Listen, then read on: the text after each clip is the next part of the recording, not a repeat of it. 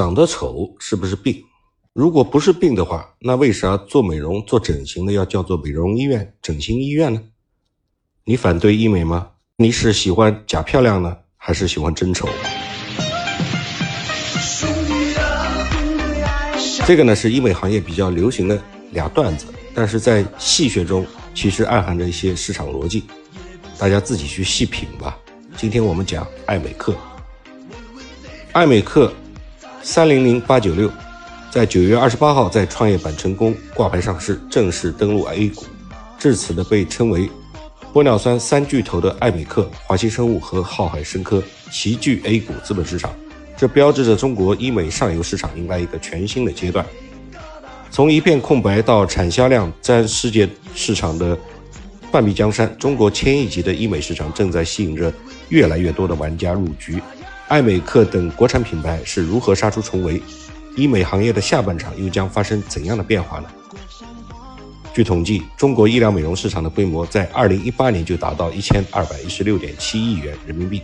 并预计在2023年能够达到3600亿人民币，复合增长率能够达到24.2%，是全球增速最快的医美市场之一。作为舶来品的医美产品。最初由跨国企业带入到中国，随着技术瓶颈不断突破，国产医美产品如雨后春笋般的涌现。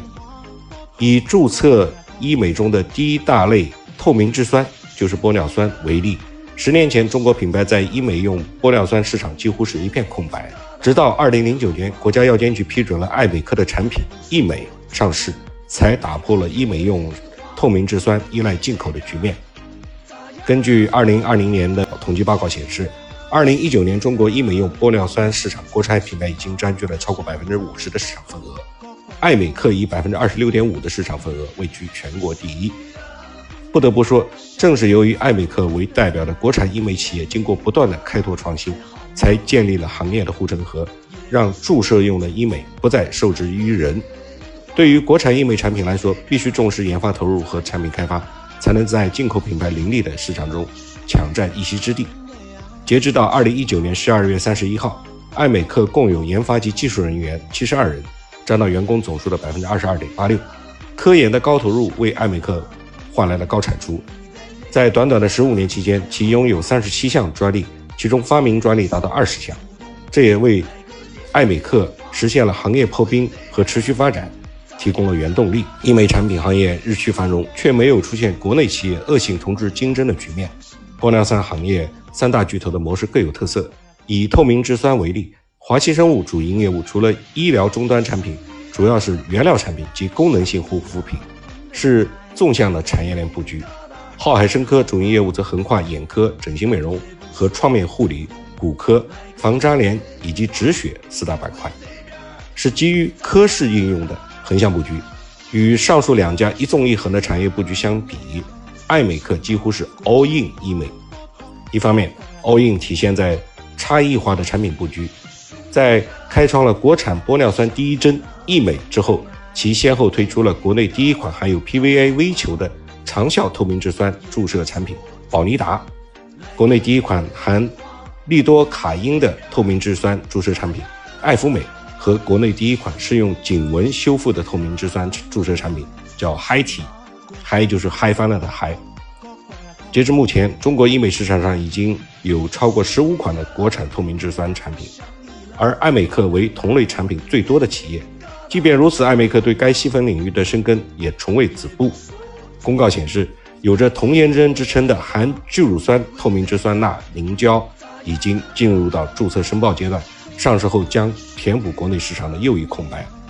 另一方面，all in 医美也体现在爱美克注射医美的全产品线布局。注射医美产品主要分为透明质酸填充剂、胶原蛋白填充剂、肉毒素和埋植线四大类。对于绝大多数医美上游企业来说，注射类产品的单一性是其痛点所在。有着“黄金搭档”之称的透明质酸加肉毒素组合。也只有国外企业爱尔健和高德美同时拥有。为了打破这一局面，在推出了第一款注射透明质酸填充剂和第一款面部埋直线之后，爱美克也开始了肉毒素的研发。据介绍，该项目已经进行到 IND 审批阶段，就是临床申报阶段。一方面，深挖透明质酸的细分领域；另一方面，拓宽注射医美产品线。国产医美品牌代表爱美克通过多线的赛道方式，避免了同质化的竞争，正在成为真正意义上的横跨多个细分领域的国产医美龙头。虽然中国医美行业近年来发展迅速，市场份额也早已经超过了巴西和韩国，跻身了全球第二，但是其渗透率却并不高。相比于美国和韩国等已经处于成熟阶段的医疗美容市场，中国的整体医美服务渗透率仍然较低。韩国2018年每千人的医美服务诊疗量高达89.3人，而中国仅为14.5人，约为韩国的六分之一。医美行业的下半场考验着每一个参与者的策策略，在众多策略中不可忽视的是对中国的市场、中国美的正确解读，而这对国产医美品牌来说具有先天的优势。基于对中国美的深刻理解，爱美克推出了针对中国人骨骼和皮肤特点研发的新产品“医美一加一”，其采用大分子加小分子的诊疗方案。大分子适合深层注射改善面部基底，小分子适合浅层注射实现软组织贴合，从而避免一味追求西方式的立体而导致的过度填充。如果说医美开创了国产玻尿酸的第一针，那么医美一加一则代表了国潮崛起下的医美样本。在实现了从无到有的破冰差异化的布局之后，自带中国基因的国产医美品牌，未来能否创造更多的惊喜呢？让我们拭目以待。